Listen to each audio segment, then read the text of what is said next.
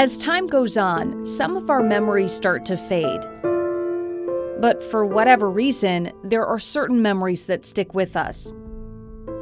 Sometimes even those we try so hard to forget. Jay Grubert, his wife Amy, and their daughter Daisy have a lot of those. They stem from a date when life as they knew it changed. January 25th, 2013, a Friday.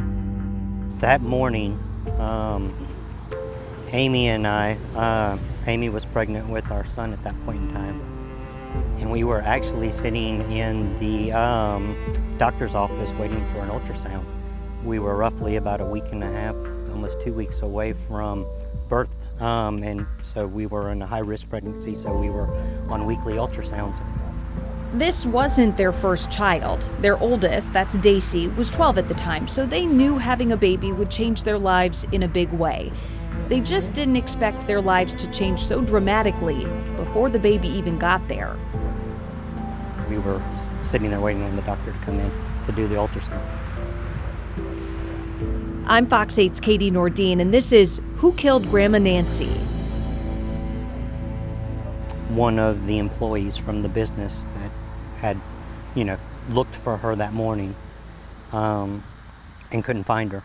So naturally, we just knew something was wrong at that point. So we got up and we took off from the uh, the doctor's office and ran to the house and then ran to the business. The her he's referring to is his mom, Nancy Harvey. As you already know from our previous episodes, Harvey owned Atlanta Car Company on Old US Highway 52 just outside of Lexington, North Carolina. When one of her employees arrived to work that morning, he reported making a horrifying discovery. Someone was lying dead on the floor in one of the back rooms at the business. That person had been badly beaten and doused with bleach, but it wasn't clear right away who it was because the victim had a plastic bag over their head.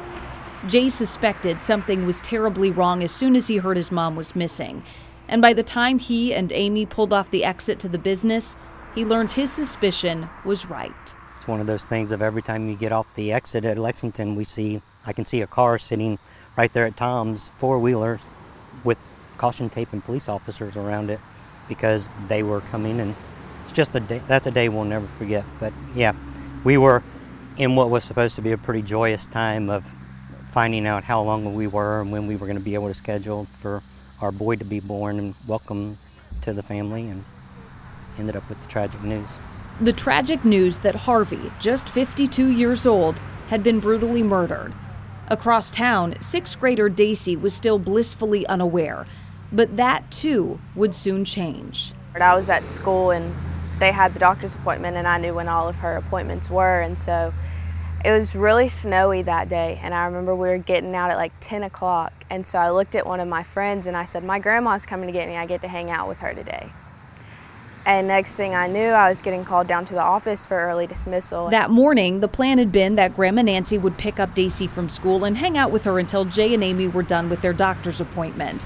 Instead, it was Amy, nine months pregnant at the time, who met Daisy in the front office at school. Telling my daughter was the hardest words I ever had to say. Um, and watching her break because you see that break when you tell somebody that. So telling her what happened in in the office of her school because immediately when she saw me, she knew something was wrong. She just happened to kind of think it was me because of the pregnancy. Um, and then I told her and, and watched her break. And then there was no way as a mom to even put one single piece back together. And as a wife and a mother, when you can't do anything except beg the child to please stay inside of you, so that's not one more thing.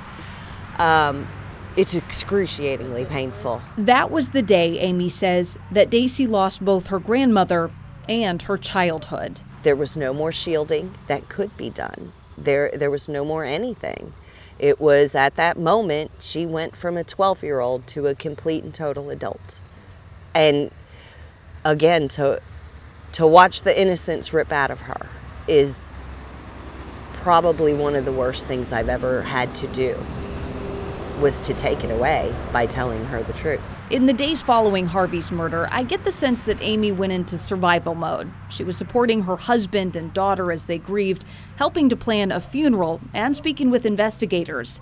But since babies come when babies want to come and not when it's convenient for anyone else, Amy went into labor the day before Harvey's funeral. And the main question we asked when him and I got to the hospital was Will I still make it to the funeral tomorrow? I have to be there. Um, after being assured I was, I said, "Okay, let's move along." Because I mean, that's that's how your mindset works in something like that. Was you know you have to be at the funeral. It, it, it's something you that wasn't an option to not be at.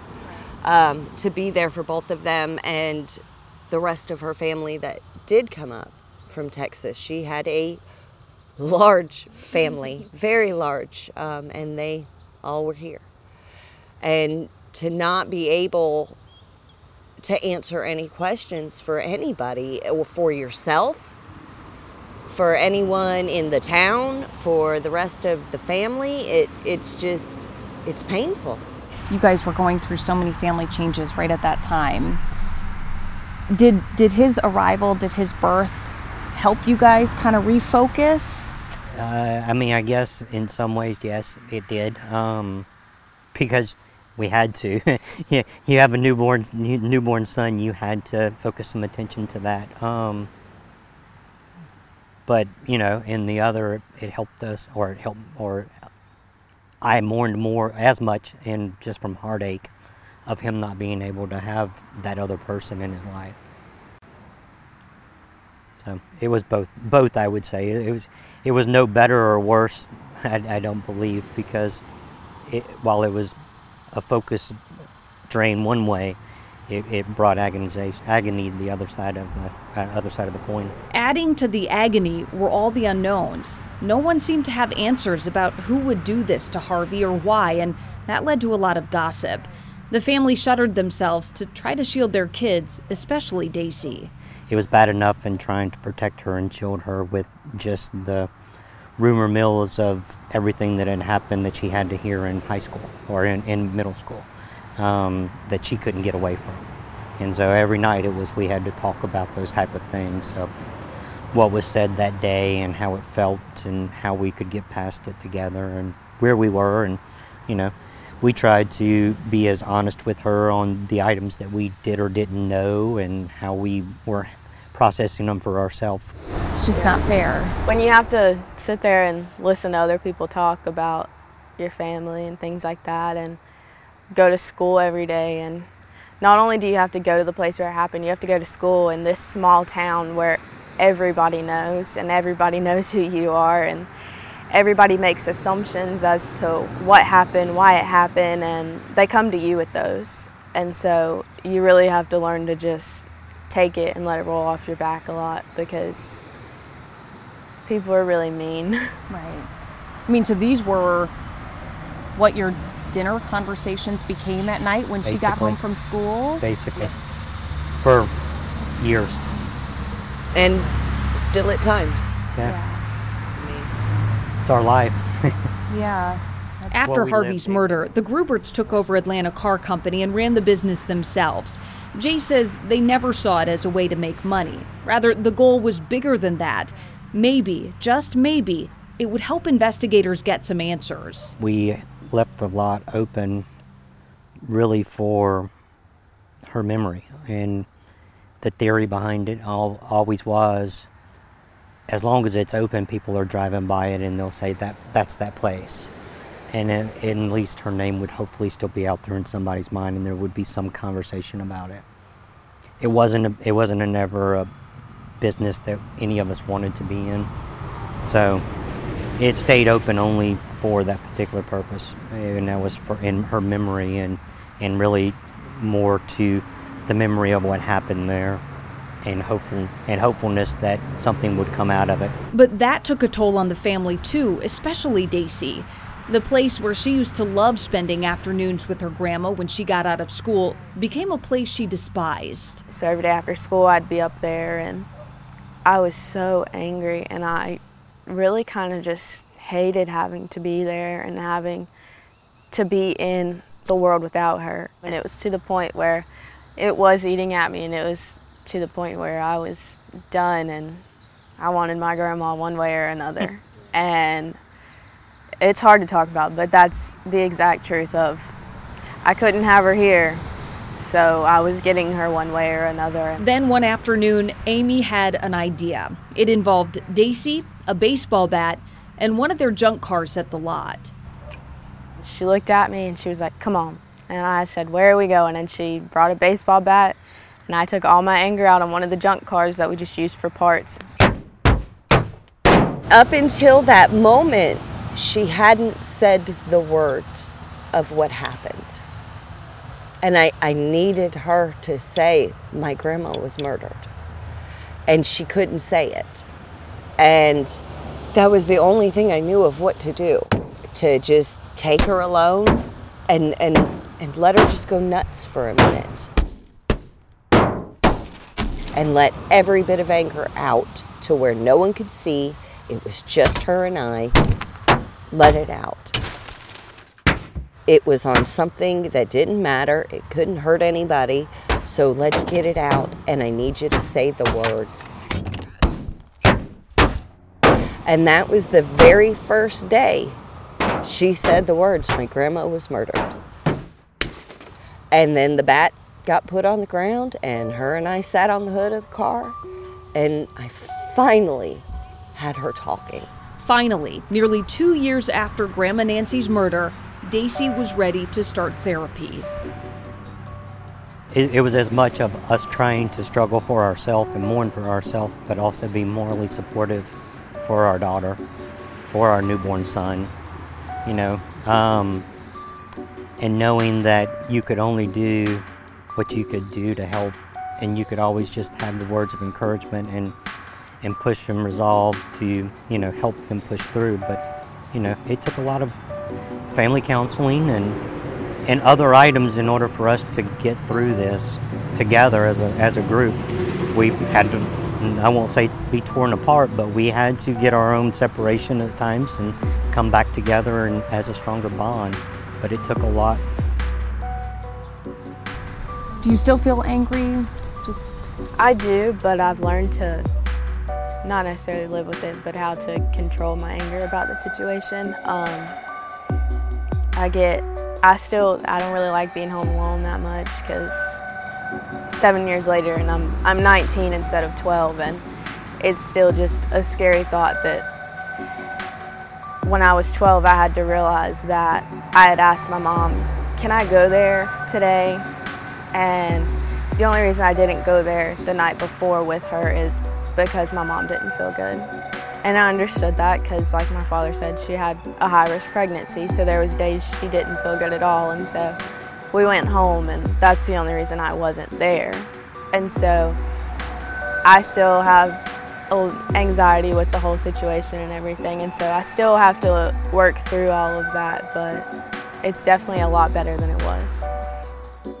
Around the four year anniversary of the murder, the family reached what they describe as a turning point. They agreed that keeping the lot open wasn't helping get the answers they wanted, and it was in fact causing a lot more pain for them than good. So in 2018, they closed Atlanta Car Company and liquidated the business. all these years later, I mean, are you are you, I guess, surprised that that we still don't have the answers that I know you guys need? disappointed, but um, you know, I would say that I, I, I won't say I'm immune, but I've come to grips. You know, roughly it took about four years after the event of most of that hope starting to wane. Just unfortunately, because while the sheriff's department has constantly said that they do believe that it's an active case and they have not stopped working on it, you know, after after four years of hope, it starts to wane to the point to where it's hard to just keep keep asking and, and holding on to that too much. And I would say that that's when it was kind of a realization for me, probably that fourth anniversary. In a lot of ways, closing that chapter of their lives gave them permission to move beyond this tragedy together, allowing themselves to find a bit of peace, but never giving up on justice. hoping one day they'll get answers for themselves and for Nancy's grandson she never got the chance to meet. She would have kept us all laughing and saying, just focus on the good. That was always her thing, focus on the good. And so that's how I try to live my life is focusing on all the good things that happen and realizing that it is a senseless thing, but you can't necessarily focus on all of that. You have to remember the times that you did share of the cartwheels, us, our Mexican dates that we'd have like once a week and things like that. And so I guess to anyone that out there that's watching, just if you know anything, the current administration is very, very willing to listen and wants to have people call and try and help and not even as much for me to have the answers, but for when that day comes that my brother does say what happened to her. We will have to tell him what happened, but hopefully by then we can be able to say we got the bad guys that did this. We're hoping you can help investigators. If you have any information, even the smallest detail can help. Call this number 336 242 2105. Your clue could help solve this crime. To learn more about this case and review key evidence, including surveillance video, check out our website, myfox8.com. And if you like this podcast, please give it a five star rating, comment on it, and share it with a friend. The more people who hear it, the more likely it is this murder will get solved. Who Killed Grandma Nancy? It's a Fox 8 WGHP production written and produced by me, Katie Nordeen. Our editor and co producer is Chris Weaver, and Kevin Daniels is our executive producer.